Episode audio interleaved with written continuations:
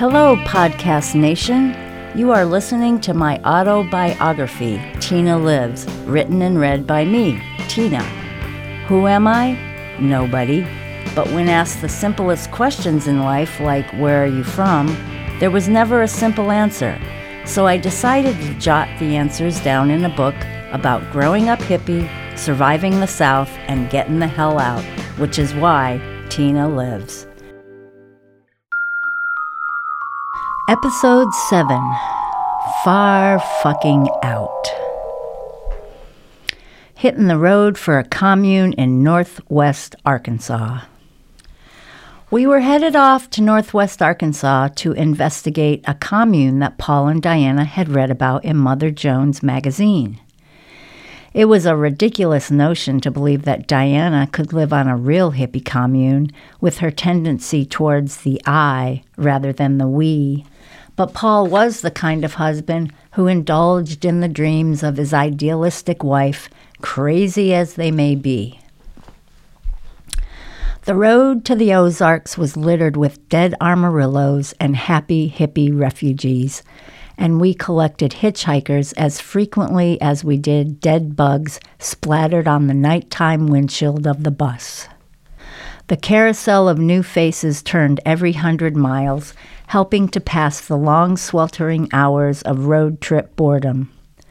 We met a lot of people, but there was only one fellow who made a lasting impression on me. He was the moocher type of hippie whose favorite expression was far fucking out.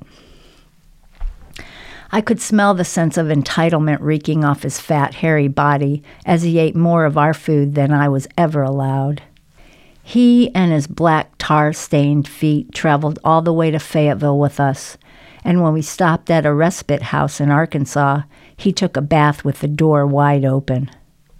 I saw him sitting in the muddy water, and when he finished, he wrapped a nice clean towel around his pudgy body and walked around on what were still the dirtiest feet I had ever seen. True to the transient nature of the hippies, he was gone before I could wash the image of him out of my mind. The commune that we visited was on a farm set way back in the woods of the Boston Mountains. There was one big communal house and several small shacks scattered around the property. Between tall pines and garden beds, brightly colored buses and dilapidated cars filled out the landscape. We parked our green tank and went inside the big house to meet the members of the community. We hung out in the kitchen, mostly with the women.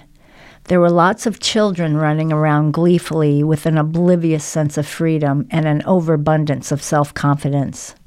These were real hippie kids, and I suspected that none of them ever got punished. I was hoping we would stay because it felt good here. The vibe was mellow yet lively with activity. I could feel the all embracing hippie love hug, and I knew this is where I belonged.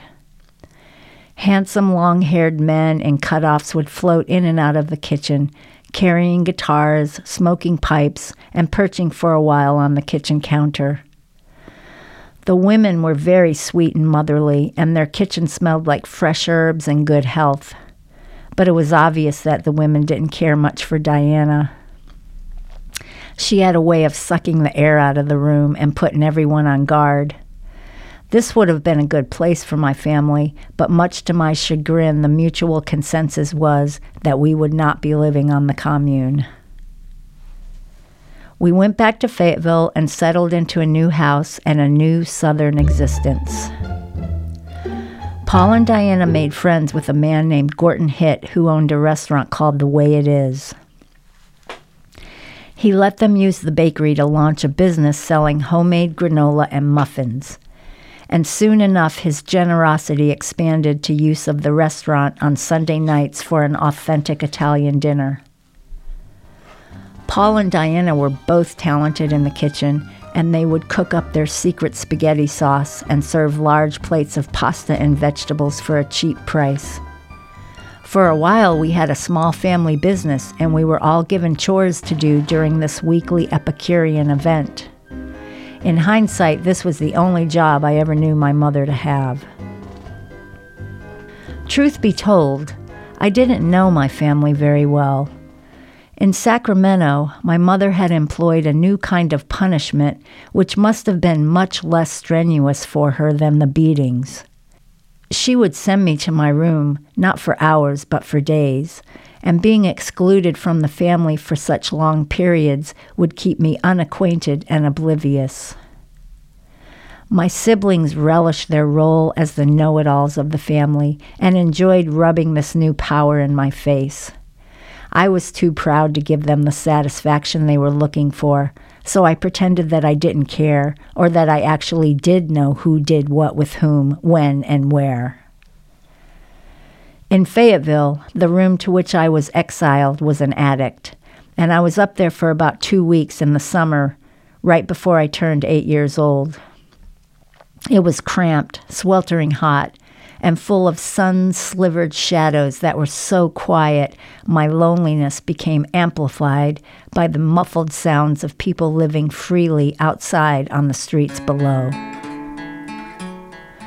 Lying on the floor was an old sheet of newspaper that I read over and over, hoping each time that something new would appear on the page. There was a small window that looked out onto the house next door. I bent down on my crooked knees and spent hours looking into the neighbor's window. Every day I watched a bookshelf that was made out of an old ladder. Nothing ever moved, and everything always remained the same. But my eyes were so desperate for a change of scenery that I watched and waited every day for something that never happened. Like my little brother Tony, I was a restless and fidgety child. Add to that my talkative nature, and this solitary confinement was nothing more than a stroke of genius concocted by my captor, my mother. The long hours of nothingness passed with excruciating pain, and the only way to survive was to create another world inside my mind. The new world that I created was underground, protected from the suffocating southern heat. My favorite moments in the fantasy were the first few steps I took, slowly descending through a hole in the ground, which was in our backyard and hidden by leaves. The only way to truly pass the time was to focus on the tiniest of details. I didn't create people as much as I did working systems. In my underground city, we drove around in little carts, and everyone had their own cozy carved out caves, which I designed and decorated. The members of my new society were mostly children, though there were a few very nice grown ups that roamed around, mostly powerless, because it was the kids who had all the control. I tried to keep my dream world exciting, but the details eventually became worn out and tedious. One of the hardest parts was trying to keep the real world temperature of the attic out of my imagination. It took a lot of mind power to will it away, and soon even this fantasy land became saturated with the stifling heat and caustic boredom of my punishment.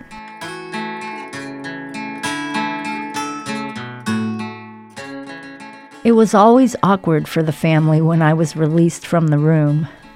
No one, including me, knew how to act.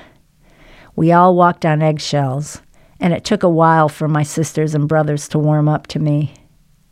I could tell they felt obligated to treat me as a paroled convict or someone relegated to the bottom of the pecking order. Paul never said a word. I don't think he dared. He wasn't confrontational, so, like the rest of us, he was probably afraid of Diana. As a stepfather, his attitude towards me was sheepish and quiet because he knew what I knew at eight years old. He was a complacent fraud with dirt on his hands and basically a weenie.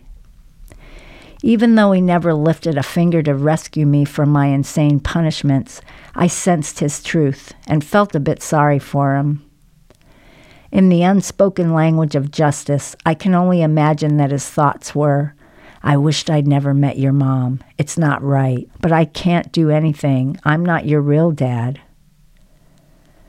Diana never seemed bothered by her cruelty. She just wasn't that kind of a mother. When I'd slink back to the family, she acted proud like she'd done a good thing, made a good decision, and my only greeting from her was a menacing look or an outright threat. One wrong move, kid, and you're back up there indefinitely, and this time with a beating.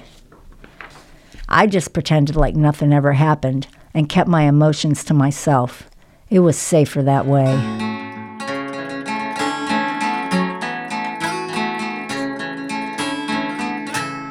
After my stint in the attic, Diana and her sisters left for a trip to Italy.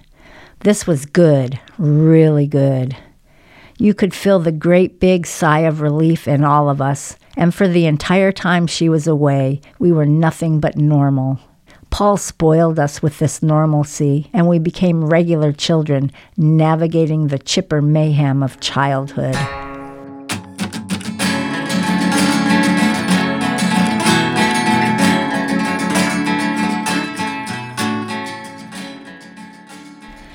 When Diana returned from Italy, she was happy, relaxed, and congenial. This was incredibly unnerving because her happiness was just as manic as her misery. Her travel high lasted for a couple of days, and we all waited with bated breath for it to wear off. When she finally came down, she remembered what none of us could forget.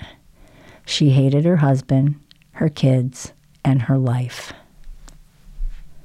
Like clockwork, when Diana got crazy, the wheels on the bus got rolling. Paul put the names of some states into a hat, and one of us kids picked out our next destination Massachusetts. Once we hit the road, I don't think we were hippies anymore. We were back to being a working class family from Cleveland, roaming around the country, trying to quell an insatiably restless and mentally disturbed woman.